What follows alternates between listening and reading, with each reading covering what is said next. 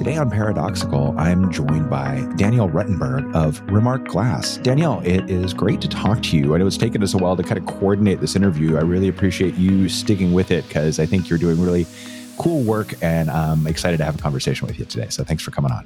Thanks so much for having me. I'm excited to again finally get to have this conversation with you. It's been it's been some time, but I feel like there's a lot brewing. Let's start by give us like the thumbnail sketch of what is Remark Glass? Like, what do you do? What's your business about? Absolutely. So, we are a creative glass upcycling studio.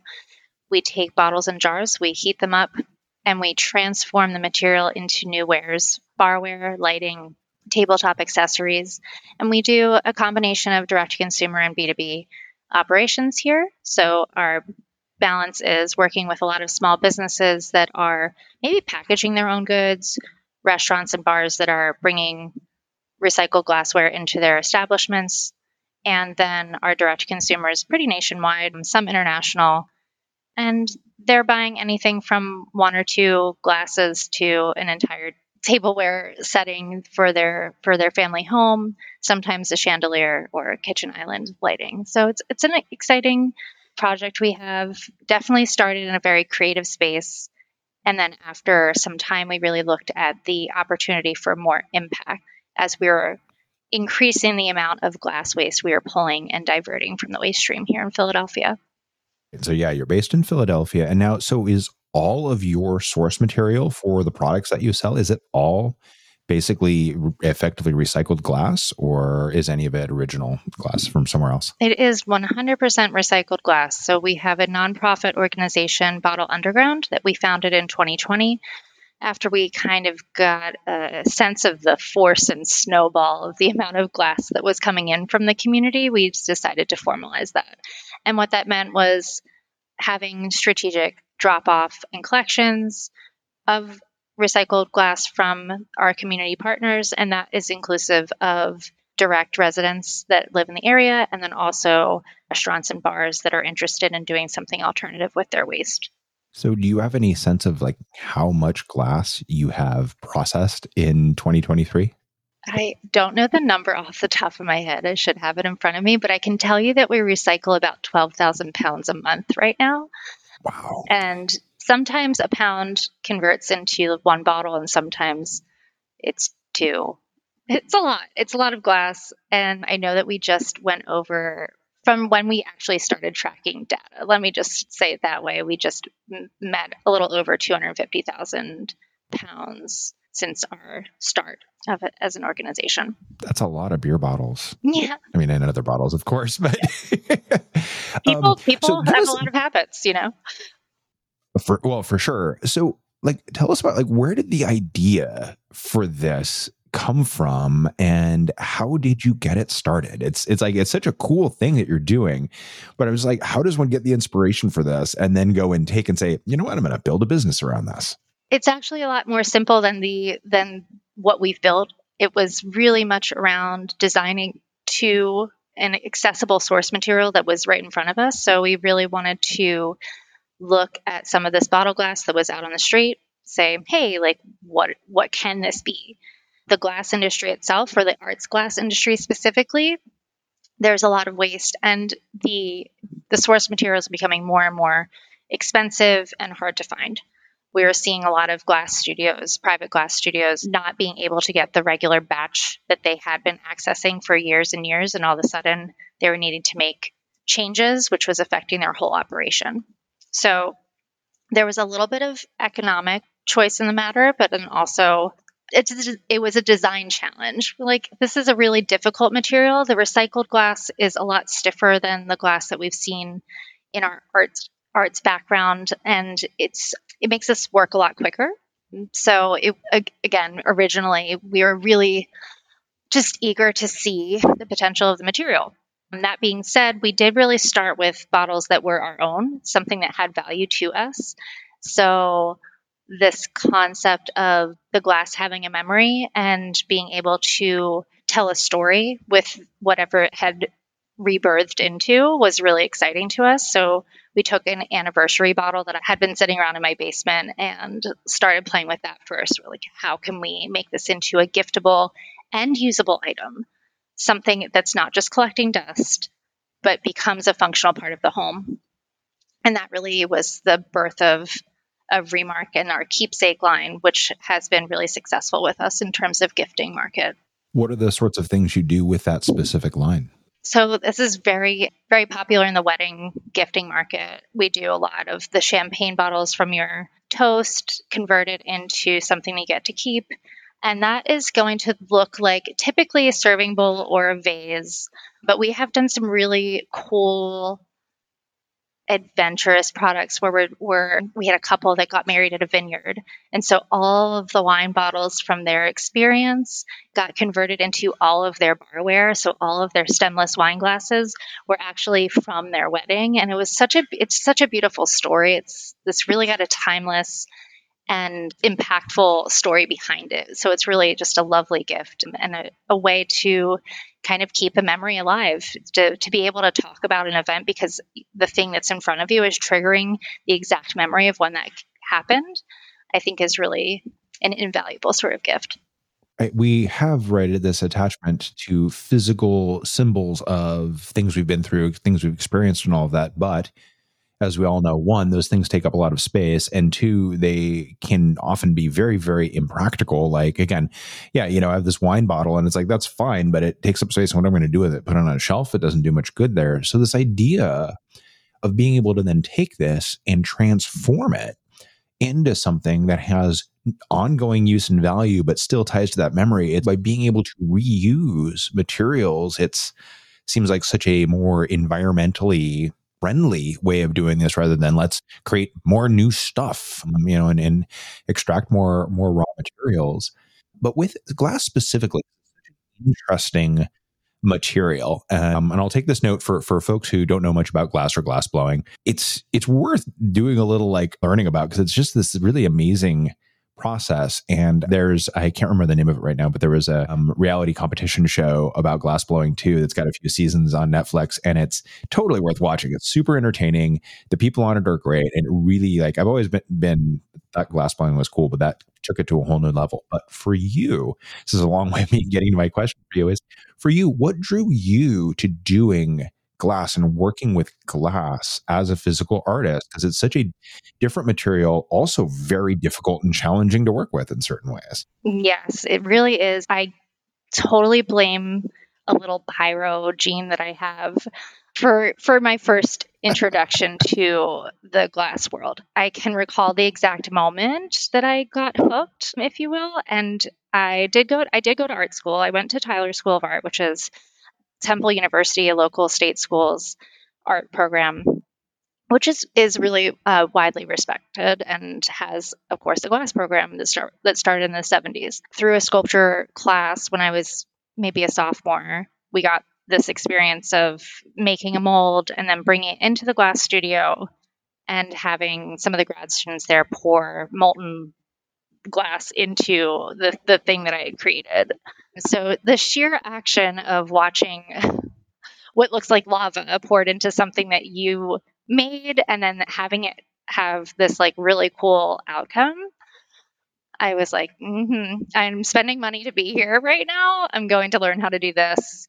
I never really thought that I would venture to have my own business in this. I think I always had this notion that I would teach and make my work and do something that was like this weird artist balance that I had visioned for myself. I did a lot of volunteer work growing up as well. So I was teaching young students how to do stained glass and just arts in general and after school programming. So I had thought about art therapy. I had thought about some sort of teaching notion and working with young people and giving back in some way. And that really did convert in a, a wildly different way down the line. Of course, I didn't start Remark until we were until I was uh, literally pregnant with my first child. So I had kind of some time where I did explore all these avenues of art therapy and and working the arts and working with the youth and trying to kind of like put something together that made a lot of sense. And I think, as so many artists do, we piecemeal this like gig life together. And I wanted something stable. And so that was where this this moment of like, okay, if we make a business, if we find viability in making products from this waste material, can we create a, a sustainable line, sustainable in, in all of the terms that you think of, and make it something that we can live off of and actually create a business that is working through this in a different way. Now, if I'm remembering, if I'm remembering correctly, there were three of you who all started Remark Glass together. Is that correct? That is correct. Yes. So tell me about that because that's that's a I mean it's not unusual to have a couple of co-founders. Three is a little little less common in my experience, but I'm I'm curious about how you've experienced that from a standpoint of how it has helped the business and where maybe it's created some challenges and how you've navigated those as the business has grown and evolved. So the story has it that Rebecca, who's the the primary co-founder myself, we're both kind of at this early stage motherhood experience. And the industry and mothering are not really like it's just not easy to have a kid and, and be a glassblower. Let's put it sure. that way. Um, and it's not really easy to have a kid and be in any industry at this point. To have a nine to five job and to not have the finances to have childcare all the time is is a challenge. So we decided that a collaborative effort would be the best route. And Mark, her husband, I went to school with him at Tyler. So the the conversation, the dialogue was really it was interesting because he was he was very much like 100% working in a different job when we started, but was working with us to do the prototyping and get some of the initial designs ready. And it, I think it was about two years into business that we pulled him in full time. Becky and I had been doing like all of the business end, sales, marketing, planning, all of the stuff. And and Mark came in as our lead fabricator. I think that we've done a lot together to make this business work for ourselves, for our families. We've done a lot of tag teaming. I think as we've grown, finding our swim lanes has been really challenging. I think Mark's role is is more clearly defined in that we have him in the hot shop. He's he's blowing glass. For Becky and I, especially as we expanded into having the nonprofit or uh, as, as well like having Bottle Underground alongside what we were doing. Who's fundraising? Who's going out and talking to media? Who's doing sales? Who's generating leads? And, and HR. We wore all of the hats initially. And it wasn't until now, just about two years ago, we hired on somebody for HR and a marketing manager, which were like, my role was a little bit heavier on the sales and the marketing if we had a Venn diagram, and Becky's was a little bit heavier on like payroll and HR. And so we were able to like offshoot some of that and now have managers that are working with us and under and alongside us, which is hugely helpful but again, like dividing and conquering these spaces in a way that our managers know who to come ask what questions to and make sure that we're not overlapping or redefining what one has said. And there's no good cop, bad cop, because I think that's like the death of a business, right? The parenting part. So it's it's been good. It's been good in a lot of ways, and I feel like we've had our ups and downs in like really defining that space for ourselves because everything that we did was so collaborative and it was so like we were making so many decisions together. And I think that the scaling now, there's a lot of times where we just need to be like, go, like everything in this category, you go. I trust you. It's good. It's it's got its tension still. But I think that it generally generally I think that helping to again define the swim lanes is the um, course of action. I think that we have been working on it, and it's always a work in progress. Well, it seems like that's a thing that you've done more and, and more of. Number one. Number two, the other thing I'm hearing is you've built a degree of trust in each other and a willingness to to kind of be like, okay, here, this is yours. You go run with it. Learning to let go of stuff and to get focused and narrow. sometimes that's difficult for folks who are building companies to like kind of let go and hand things off. Has that been the case for you? Or? I love delegating. It's like my favorite thing to do.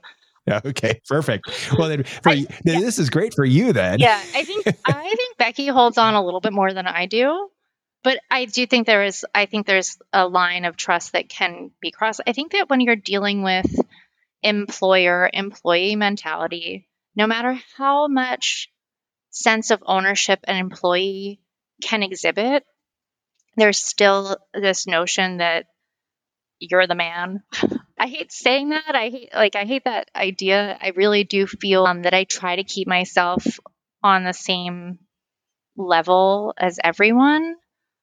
And there's no task that's too low in our organization. Everyone pitches in, and I want that to always feel that way. But it's also like if you're not carrying your weight, there's going to be a tension, you know. And for you, though, as someone who is comfortable delegating, that I, I would say is, is actually gives you a real significant advantage relative to a lot of founders because I see that's actually one of the areas where they can sometimes really struggle is knowing when and where to hand stuff off. Question that comes up for me is for you, I hear this real desire to not to not build an organization that has an overly hierarchical feel, right? And to, to kind of operate at the same level. But as you said, at the same time, someone's sometimes there's got to be accountability, someone's got to be an authority. How do you navigate that balance of both being the leader and sometimes maybe having to you know be be in charge crack the whip do whatever things you need to do but also do it in a way that still keeps you feeling to the rest of the team like relatable and like you're really one of them. I'm definitely a fiery personality and when when things go wrong i think it's very apparent that i'm pissed off. But i always will lighten with a joke. 99 out of 100 times i'm going to i'm going to say okay it's just glass. Glass breaks. I'm always more concerned about everyone's health and well-being, but I do I do get to be um, oftentimes a little bit of the the whip cracker here. I think I just always try to keep a smile on my face. I'm like, you know what? This is going to help us. This is not about me. I'm not our organization. I try to be really transparent about our finances to a degree of of comfort, and I'm not here making millions. I'm not really making more than anyone else here at this point. So I like to just take things one step at a time. And if there is a problem, I'm going to just address it head on with as much grace and love and empathy as I can. Yeah. And then say a joke at the end because lighten the mood you know i'm not i can't i can't give an example of a joke right now because that's too on the spot but i i'm highly sarcastic um, with my stuff, and I I try to just keep it light and funny and like, yeah, we're not in a life and death situation here. We're making stuff. We're making stuff. We're selling stuff. We are making impact with what we do. We are diverting waste. We are thinking creatively about all this waste, and that's really exciting. And it's something that's innovative. But in, in the end of the day, like, if you got kids, your mom, your dad's sick, that's what's important. We are people. And I think that just keeping it people first is the most important thing. It sounds like a really, yeah, keeping the focus in the right place and keeping kind of a perspective there about what really, really matters. And the fact that, again, as you said, we're, we're doing, we're making stuff with glass here. But also, I, I think your point about humor is a really good one. It's like, that's one of those things where it, there's just something about bringing humor into the conversation and whatever way we do it that changes the tone, it changes the feel about it and it allows us to sometimes it's it's kind of like the same thing with like giving you know your dog some kind of you know medication and like wrapping it in peanut butter right? It's like it's like it adds this little package that lets you deliver the thing you need to deliver but still does it in a way that says hey i'm trying to do this from a place of caring and making it as as you know painless as possible or or what have you. So let's talk a little bit about the mission piece and and the materials. And so tell me about how how you source all of this glass and how that has evolved and changed as the business has grown? It started with friends and family literally dropping glass off in paper bags or boxes from their homes. We got to know people's eating and drinking habits really well. And, you know, it came from a really non judgmental place. It started in such an organic way where people were like, oh, we love what you're doing. We want to help. We want to contribute. And so our neighbors and friends would start bringing their glass down. that quickly turned into about like 200 pounds a month, then a thousand, then so on and so forth. And I think that what triggered the biggest uptick was definitely in the start of COVID in Philadelphia. We saw what we always knew was the, the glass was in the in our we have single stream recycling here. So we always knew that the glass was going into the trucks. It's breaking down. It's getting mixed in with plastics cardboard aluminum all sorts of other stuff stuff that probably doesn't belong in the recycling at all. And the glass gets rather contaminated and then goes on to in pennsylvania become alternate daily landfill cover which is like reducing flies on landfills, which is another use for it. I'm not saying there's not a need for that, but it's not the greatest value of the material. And a lot of the glass that we see through these streams is going there. When, if it's treated with a little bit more cleanliness, there's bottle to bottle recycling, getting it back into the glass manufacturing plants, but it has to be separated. You can't have your colors blended together. You can't have battery parts. You can't have metals. It's all going to affect the production. So we knew this was happening that way, but then even further during like the first elements of shutdown, there was a huge crisis around trash and waste coming from residential. And so we started seeing people were filming that the recycling was just going straight into the trash trucks. So that was our moment. We are like, okay, if you want to do something like then you saw these alternative recycling systems kind of popping up. They were there, but not as widely used, and especially um, because your tax dollars are paying for your waste systems, you're not seeing as many folks interested in paying for something else. So we started formalizing our drop off sessions and said, you know, people in South Philadelphia, come, come one, come all on Tuesdays and Thursdays between 11 and 2. And then started some Saturdays. And then we also added on, we have e bikes. We, we acquired some cool e bikes that have trailers on the back that can hold up to 200 pounds. And we started sending out for residential pickup and then a couple of bars and restaurants and a couple of like refill stores in the area signed on and we have a paid service. So that evolved and now we have a whole system and we dispatch a couple days a week for pickups. We definitely need a truck now, but we're still doing the bike thing. Every once in a while, when we have bigger events based pickups, we'll rent a vehicle, but parking's kind of a situation here. So even if I had a vehicle, I wouldn't have anywhere to put it. The challenge of operating in a big old city for sure. Yeah, we and we're like in the heart of South Philly, which is very residential. Parking's always been a problem. Um, and space is now also just really hard to come by. So that's how it has shifted. We're we're definitely hitting some walls there, so it's cool. but um, it's interesting to see how engaged the community is in really doing something different. We get a great number of volunteers that are interested in in helping us to delabel and clean the glass and make sure everything's like ready for wherever it's going. And we do have through Bottle Underground, we we ventured to a couple of different end markets. So we're doing we kind of have this glass hierarchy. So about 20% is remark glass upcycled, getting some heat, turning into something a lot more expensive, giving a lot more value back into the uh, local economy. Um, and then we also have recirculation. So that's mason jars, jars that local businesses can use if they're filling some sort of containers. And then our aggregate, we have a pulverizer. We're making glass sand and that's used for green stormwater infrastructure projects where we're actually planting this sand as a, a plantable soil. I didn't even know that was a thing. That's really cool. Glass sand is a is I think we're going to see a lot of growth there, but it's definitely the you're looking at the value of the material. It's the least valuable, but it's helpful because we have such a surplus of the amount of glass that's coming in the beer bottles that we do get, the copious amounts of beer bottles that you, that you mentioned, that glass isn't great for reuse because it is made to be thin and breaks down easily. So better for pulverizing.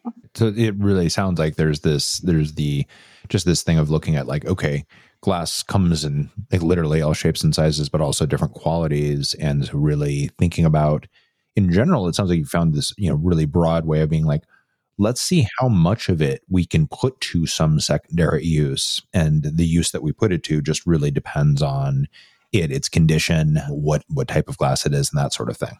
Yes, absolutely. Our inventory is super stringent. We are looking at everything from shape, size, weight, thickness, color.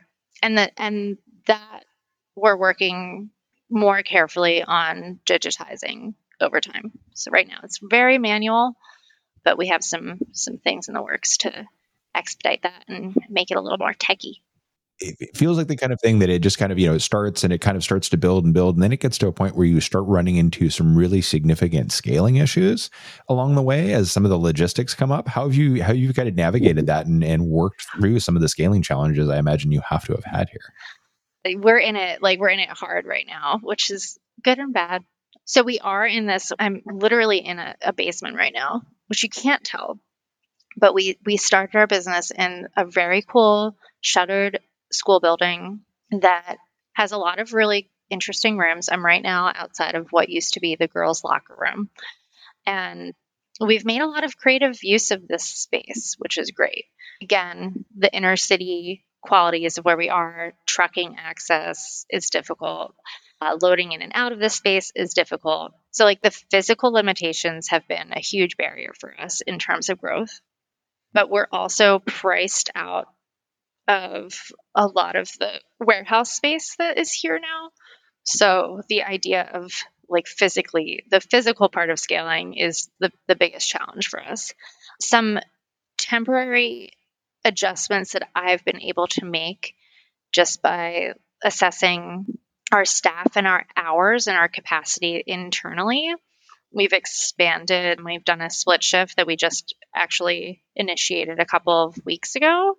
So, in terms of production, increasing product productivity, taking a, a, a basic approach to increasing the bench time by increasing the hours and having a team that's starting earlier and a team that's going later.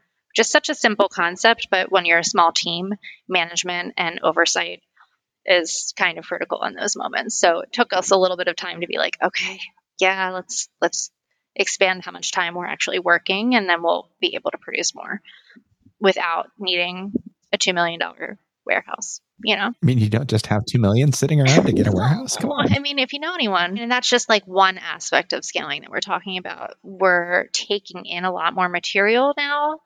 The the mission and the brand has grown considerably over the last couple of years, not just from a standpoint of the product that's being sold through our e-commerce, but also through the notion of waste diversion and the educational factor of people understanding that this is necessary and understanding that materials and our source materials are finite. So I think that people are starting to catch wind of alternative processes and we're one of the few actual case studies that we're showcasing that this is possible to do.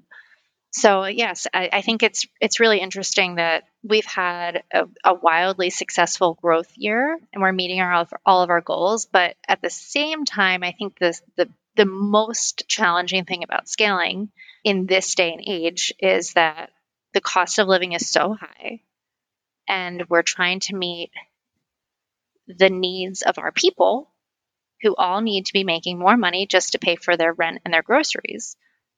So our payroll has increased and increased. Our people, our majority of what we do, like we don't have basic cogs like a regular business.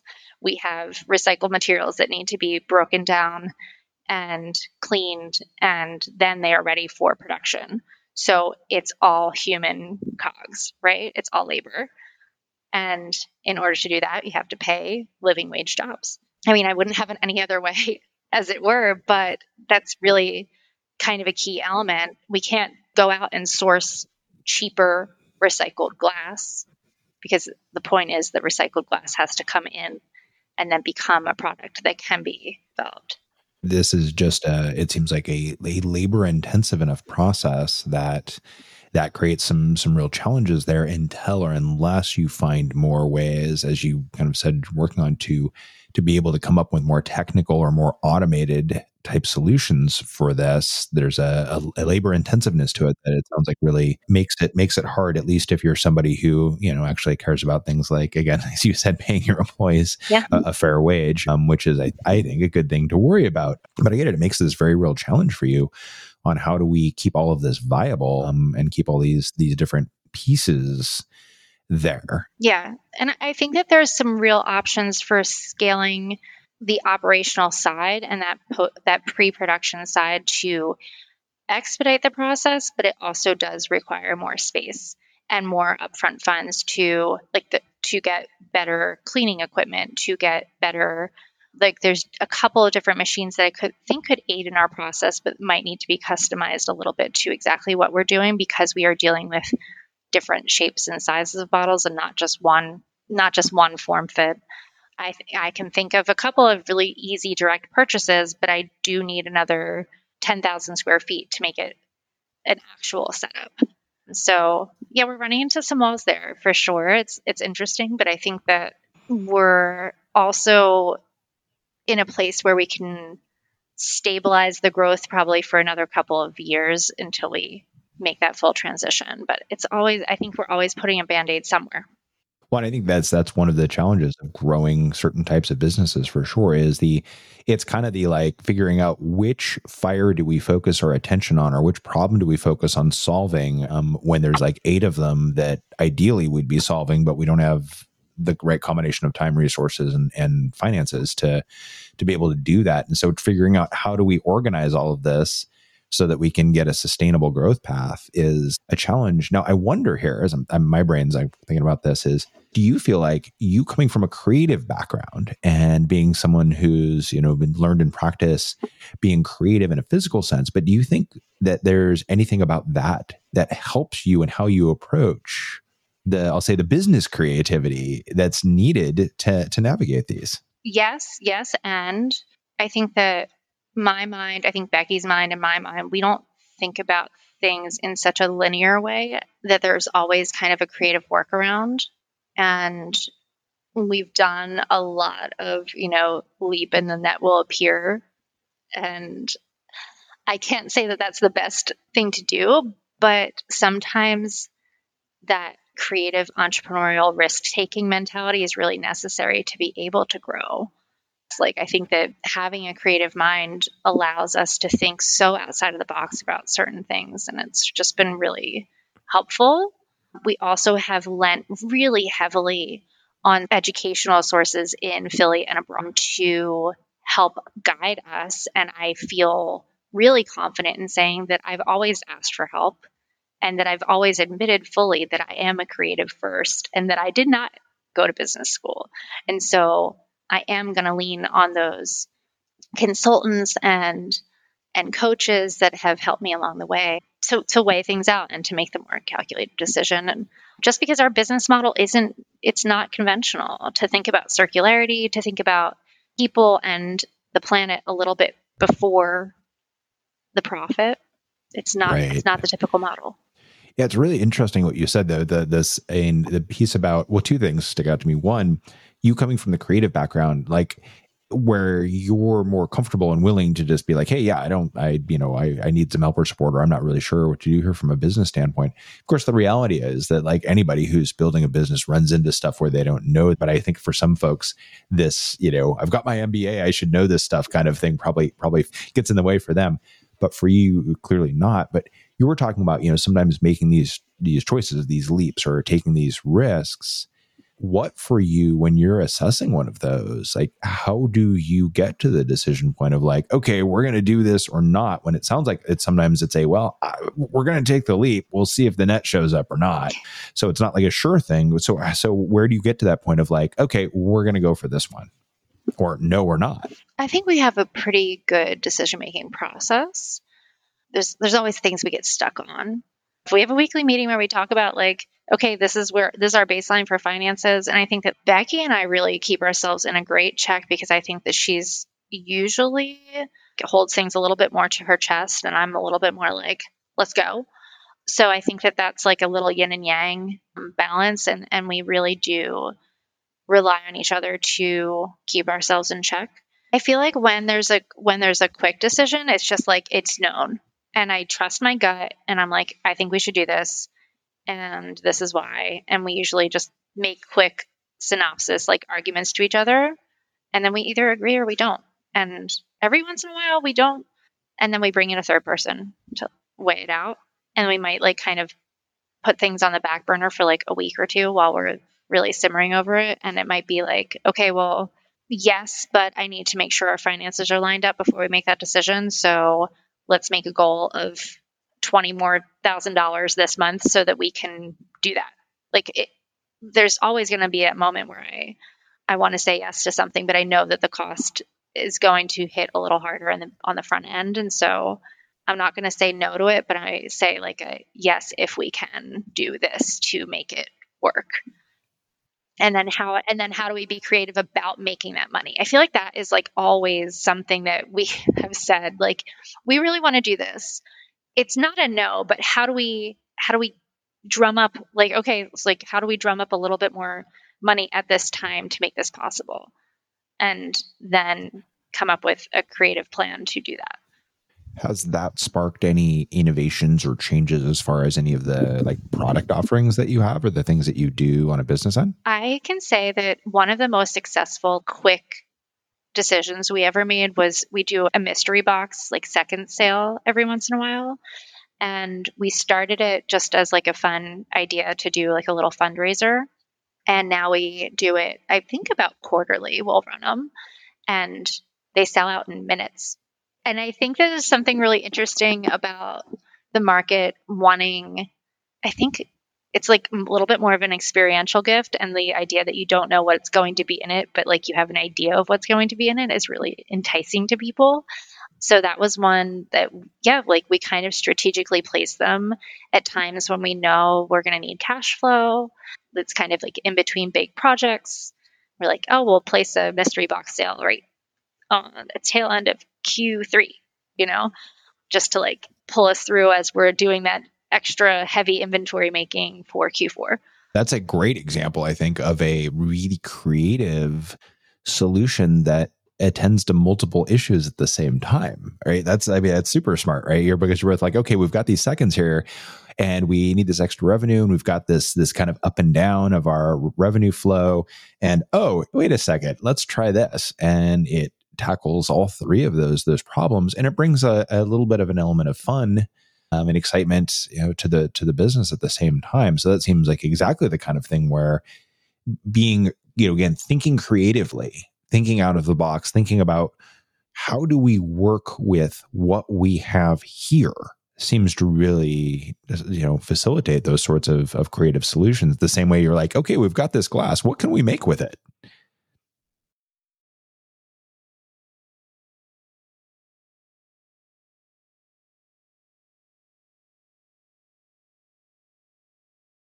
always going to be work that doesn't come out exactly as we wanted it, but we're not discounting our whole line. And I very rarely will throw a discount on our top of the line goods. I love added value. I love looking with kind of a, a lens of of how do we keep things affordable for people, but also really making sure that the nature of handmade work and the amount of labor and time and care that's put into the products that we make is really considered in the purchase of, of the people who are who are buying from us. So I think that's I think that the mystery boxes gives like an exciting second life to things that didn't quite make the cut in our traditional standards, but still gives them like a really interesting appeal and and still gives them a high value. You know, coming back to the the glass and the products, I'm talking about that a little bit, um, which I wanted to, to look at a little bit more. So for these things, are you ever taking like glass from multiple sources and combining it into any of the products that you make, or is it generally taking a specific thing and repurposing it, or what? What are what are some of the types of things that you you know that you produce? All of, All the, of above. the above. Yes. No. So we start with a lot of our standard products are going to be one bottle became one thing. We are let's let's take a a standard 750 ml wine bottle. For example, a lot of wine bottles or sparkling water bottles in that case are cut down to a certain height in our shop.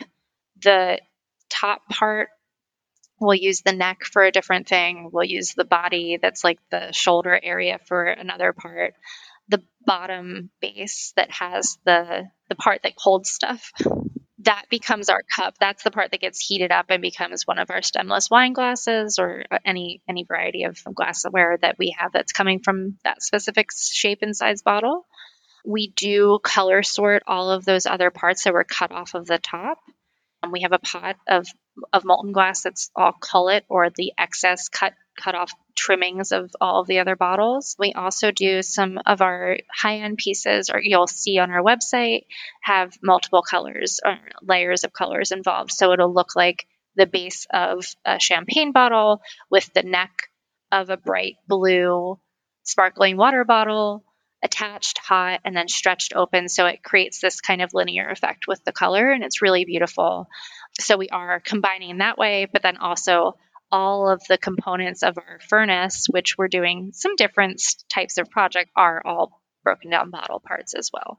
From the furnace just to give an example of like some of the other other products that aren't just a direct bottle transformed we are doing lighting projects and mold cast projects out of our furnace. So that might look like small tiles or coasters or lighting fixtures that are blown into a mold that have you know an optical texture on them that's something that we're not necessarily getting through our more traditional bottle transformation technique I think it's really, really, I, I, always run into the challenge of describing what we're doing in the glassblowing studio. Videos are very helpful. And yes, that Netflix show really helps people to understand. It's called Blown Away. Such a great representation of the process. Still, what we're doing is even a little different from what they've shown there. But you can see that we have a ton of reels on our Instagram and our TikTok where you can kind of see a little bit of that process. So if you're listening out there, take a look because it will resonate yeah. when you see it what i'm describing.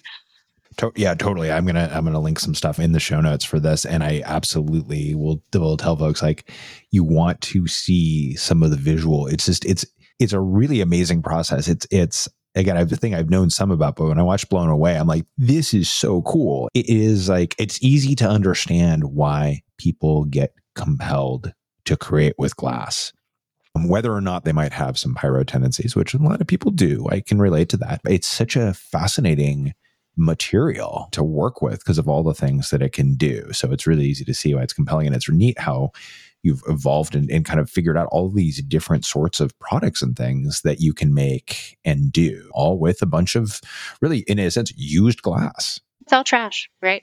And, and, and, yes, it's scientifically based magic. We get to do essentially alchemy every day. It's really a wild process, and I love the qualities of the glass. It's like I've always said, like it's juicy, and it's like got this really amazing sculptural quality that not many other materials have because the concept of it free flowing at a certain temperature to then one move creating a solid thing both fluid and brittle at the same time, it is really an intriguing material to play with.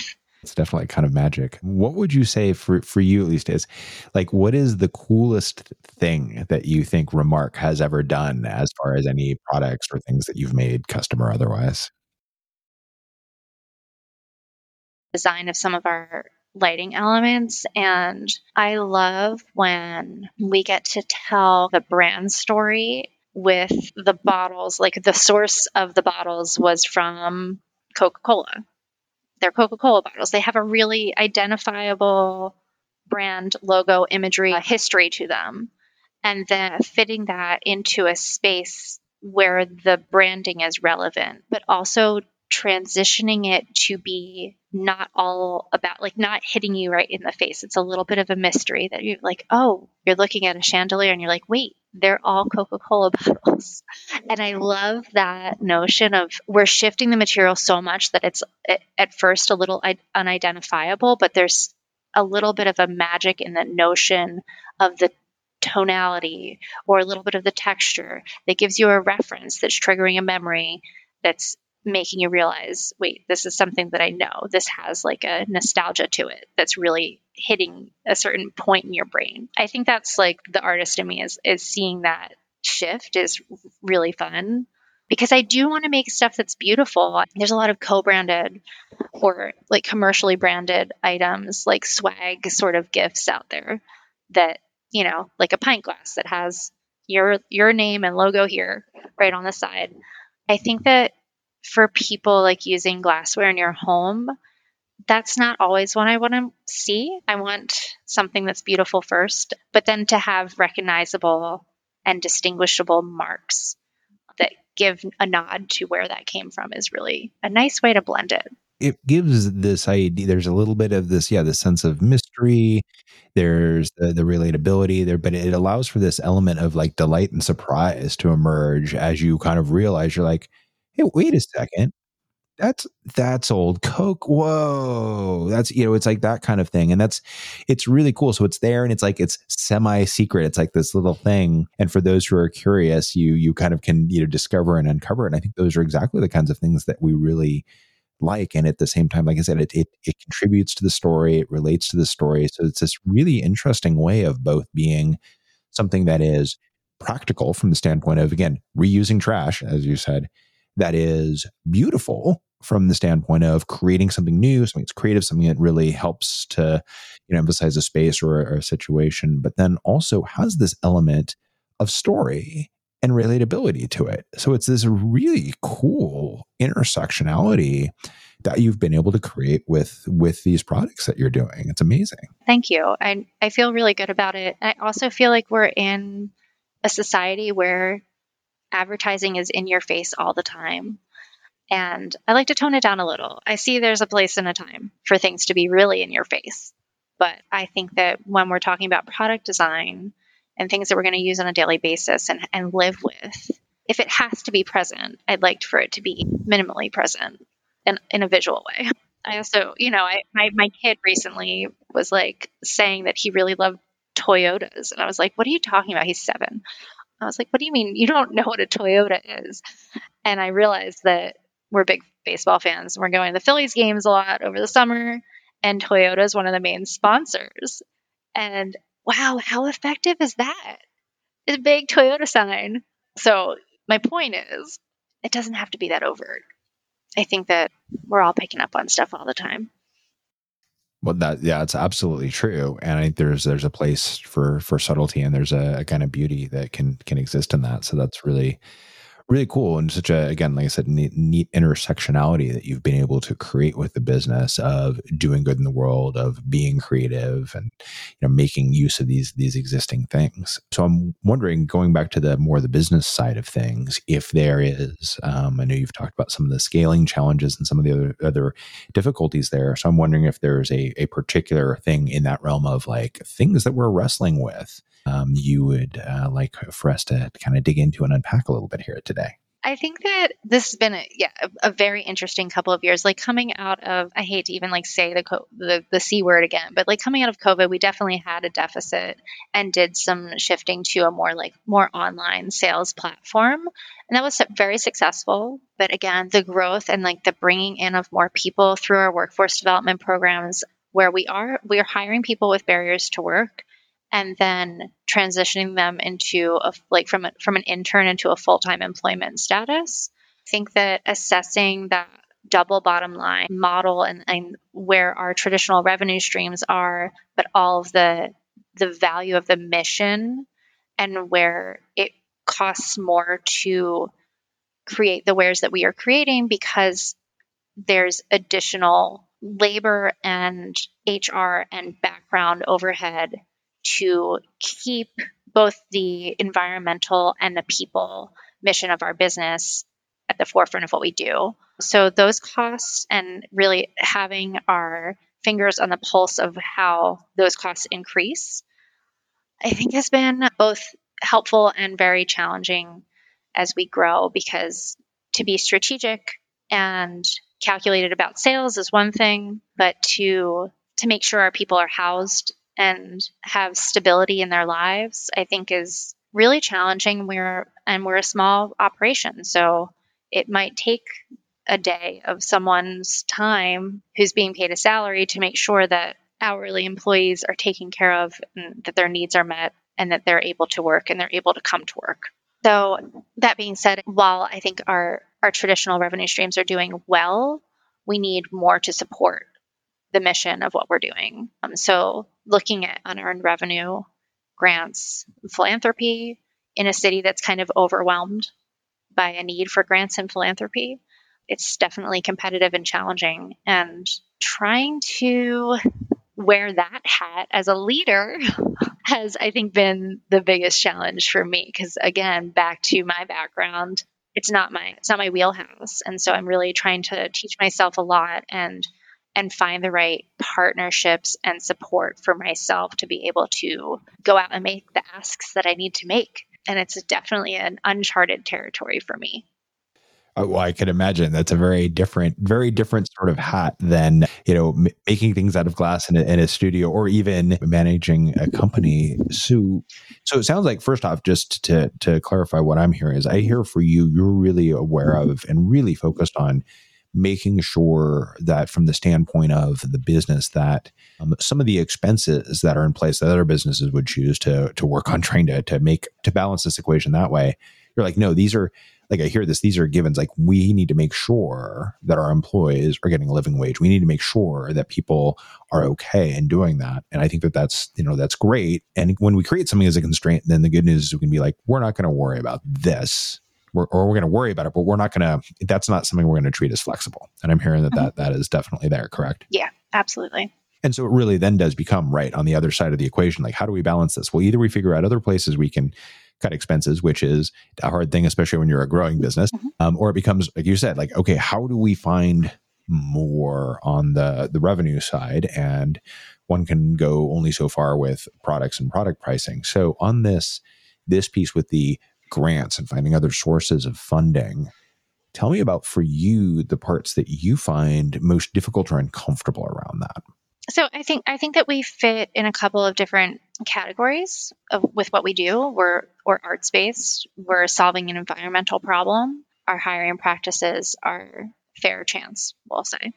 So I feel like sometimes we're kind of forced to pick a lane in that search for the acquisition of funds. And I think that what we do and the baseline of what we do is not about picking that lane, it's about telling the story as a whole. So I'm constantly like battling okay well like what's this this application falls here and this one application is over here so like just like finding the right fit is one thing and then being the loudest one in the room is also really important. I feel like I've been passed over on things a lot of times in life because I'm observing and I'm learning and I'm not like, oh, yes, me, me, me. I don't feel like I have that personality trait. So making the ask and knowing the right time and the right people. And I might be a little bit more adventurous and less calculated in my business risks. But when it comes to making direct asks, I'm very calculated. Um, and I don't know if that's, I need to talk to a psychologist about this one. I feel like there's some gender role in it. I think that I've mm-hmm. been trained to quietly get work done really, really well and not ask for help and just to prove people wrong by doing it better. I think, well, I, I, you raise a bunch of, I think, really, I think, important things here. One for you, but two, I in, in general. Certainly, I, am not going to position myself as any a, a, expert on the challenges that women face. I can only go from my own experiences of talking with women and hearing and seeing that. But I am aware that there, I think, are two things. That one, certainly, um, I know this more in the world of like VC funding. There's a huge discrepancy between male and female founders as far as how funding goes, which is ridiculous and very problematic problematic to, to be clear, but I could see how that uh, could apply elsewhere. but also yeah there's a lot of there's a lot of pressures socialization and other things on women that are problematic from the standpoint of of this not being encouraged to you know stand up and to stand up for yourself but also there's just personality things that come into play for different individuals as well. And so I think that's one of the things that can get in the way here is we we have these unconscious sort of messaging that we've been receiving, uh, similar to your son and his Toyota advertising. But it's like these things influence us, right? And, and they can they can get in the way. I think I'm hearing two real challenges here for you. It sounds like one is like you said, like picking which lane do we want to pursue? One, but then two, how do we go about speaking up in a way that allows us to be seen and to be heard and to get the kind of attention that we want. Is that right? Yes. And let me step back to the first point of that the picking the lane is that I think that for funders, they want a really clean and concise story of what it is that we do. And with the circular business model that we have developed and having two organizations that are umbrellaed in one, that story isn't super concise. Um, we have been really working hard on that the the marketing story there and being able to have the really concise language to the method of bringing together the personhood and and wanting to do better for the for the community and the environmental and like bridging those but it's not something like if you if, if i'm just like break it down and be like okay so we take bottles from the community and then we employ people from the community to take those bottles and recycle those bottles into five different categories of end markets. Like if i do it am i having the right little box with a pretty little bow to tell what it is that we're doing it's not as simple. And so I like when I'm when I'm talking about like finding the lane for these for fundraising or for philanthropy or foundational grant opportunities, it's that the impact of our story takes all of that and puts it together, but it's really hard to explain. So we definitely have been working hard on on finding that right language. I hear a couple of things here that are, that are important. I mean, one, it is that is a challenge because what you are doing is one, it's unusual so it goes far as to say probably pretty unique. And it, as such, it's complicated enough that it doesn't lend itself to a little like two sentence explanation or what have you.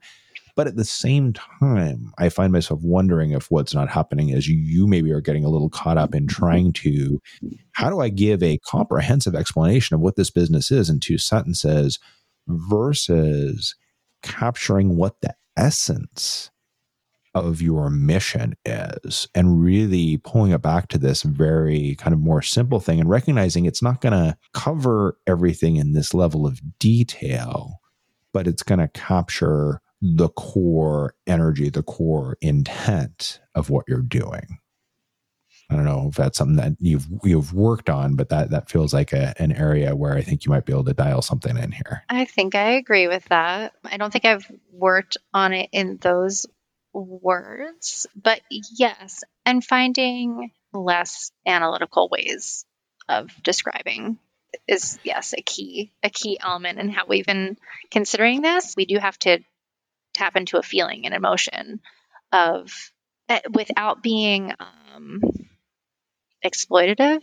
Of, right. Of, well, say say a little bit more about the, about that and your concern there. Um, our people that we employ, their stories are their own it's important that we are speaking to the nature of where we are. This is this is Philadelphia. There's gun violence, there's poverty, a lot of issues that we are faced with every day.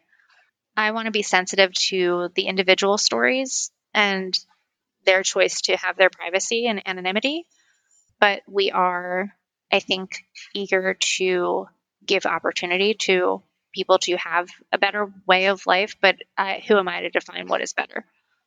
I want to be sensitive and I want to help where I can and be just like continue to be in the right place at the right time for for aiding and assisting an overall betterment for our community.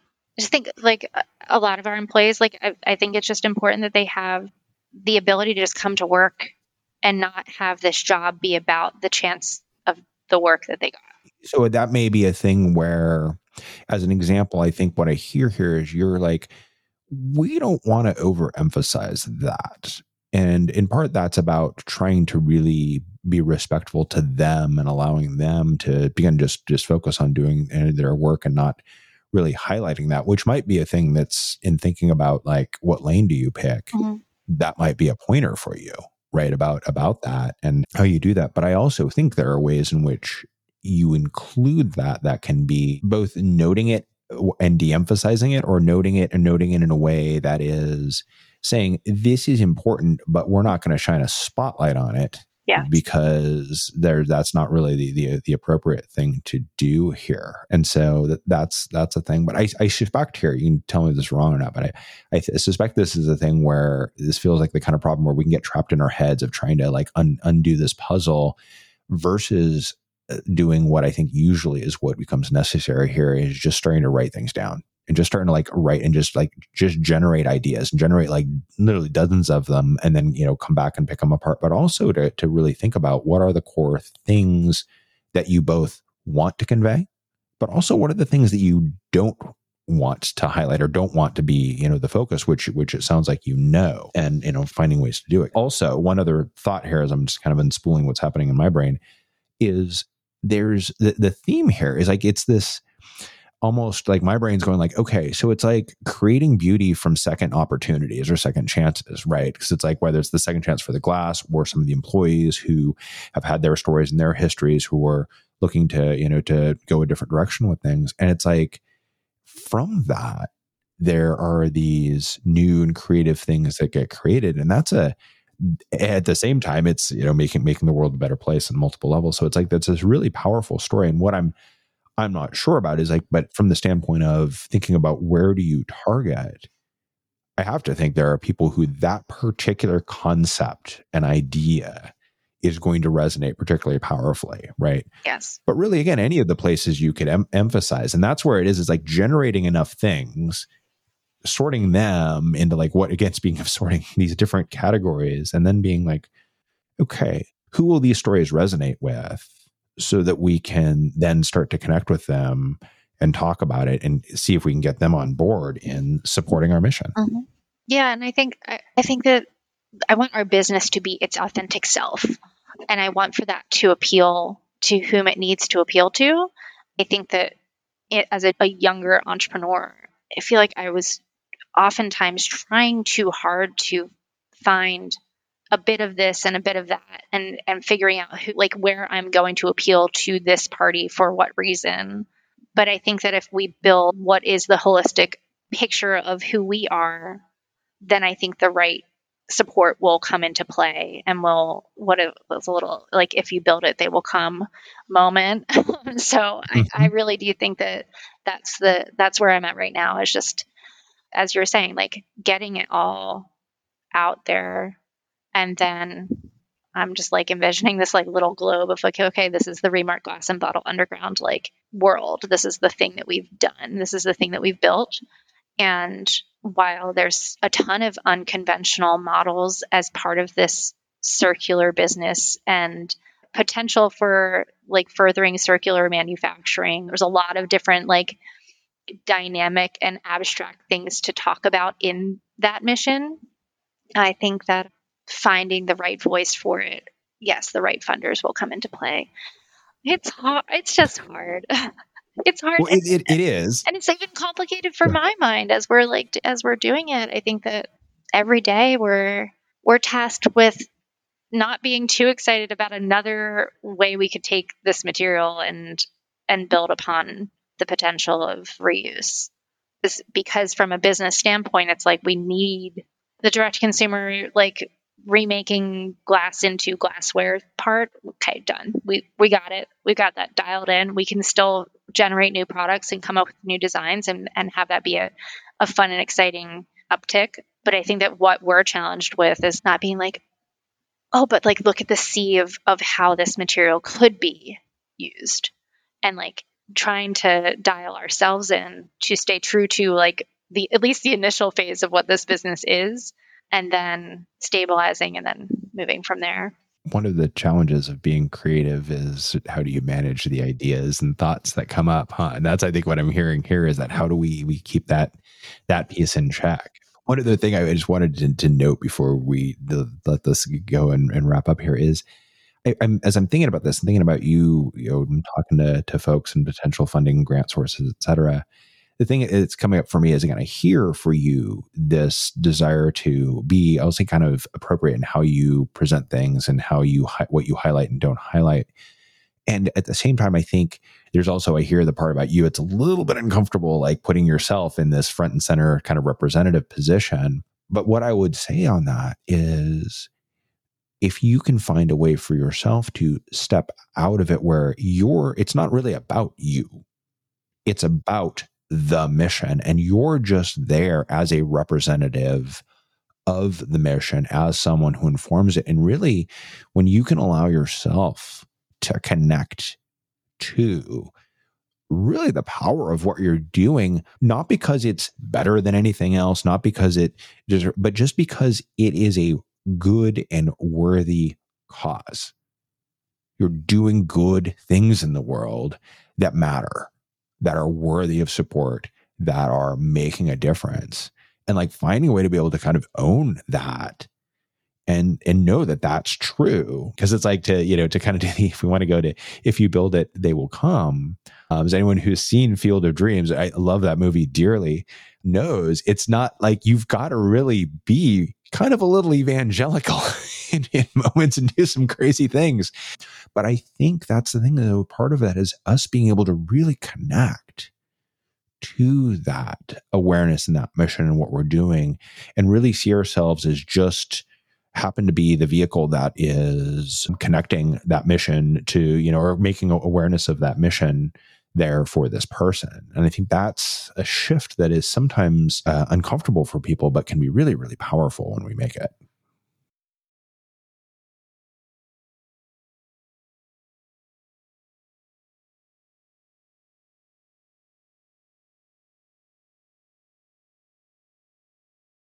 Kind of creative designer maker standpoint. And the vision really grew as the business grew and as we saw more potential. So my role has evolved greatly. And finding my shoes as a leader in this and allowing the mission to be the thing that helps to take the exhaustion away because the small business operations is a daunting task in this economy. So knowing that now I I try not to associate it with like a weight on my shoulders, but I do feel it very much so that like there's a payroll that needs to happen that's up to us to make sure it happens. But then that going like that's so I don't know, it's so bottom line, right? Allowing for there to be days where it's like, yes, and we are also transforming the the way in which a whole infrastructure of material and making could be viewed. There's a lot of power in that, even if we're quite small still. And so trying to harness that and be motivated by it, I am. It comes in waves. I agree with trying to almost pull myself out of it and it's much bigger than I am at this point. It's yeah, it is, and it's such it's such a cool, creative, fun, and yet really valuable and important thing that that you're doing with your business, which I really really love, and I'm I'm glad we've gotten some time to talk about it here today. So, for folks who are who want to learn more about you and your products and all of that, what would be the place that you would suggest that they start? Instagram, your website, both? Somewhere else? Yeah, you can learn a lot on our website. It's remarkglass.com. You can also check out bottleunderground.org, where you'll learn a little bit more about the different types of recycling and upcycling and downcycling that we do here um, and the people we employ. And then our Instagram, if you're a really visual person, go there. I mean, that's what it's for, right? TikTok too. I feel like our Instagram really does tell our story the best in terms of a you'll you'll see some really cool videos, you'll see a little bit of our weekly activity and what we're making and get uh, we do a great little segment called fireside friday where you get to see what's happening in the studio and yeah it's really fun that's like the fun place yeah that's for sure Cool. Okay. Well, I will link everything in the show notes so folks can can check it out and definitely encourage you. This is a good example of one of those cases where it's like the visual is is such an enhancement to really understand and see what's going on. and it contributes to the story a lot. So Danielle, th- thanks again for for your time for coming on and for your your your vulnerability here too and talking about some of the the things that you're yeah you're wrestling with. It's because it is as anyone knows who's built a business. It's uh, it's not always easy, and um, there are I think some specific and unique challenges that y'all have had to be working through here. So I, I appreciate your willingness to to be upfront about some of that. No, I appreciate you taking the time to talk to me about it and to bring up the hard stuff. I think that we need to do that, and we need to be transparent about these things so that people can understand that um, like the the customer service person on the other side of the phone is actually just a person, and that we're all just doing our part.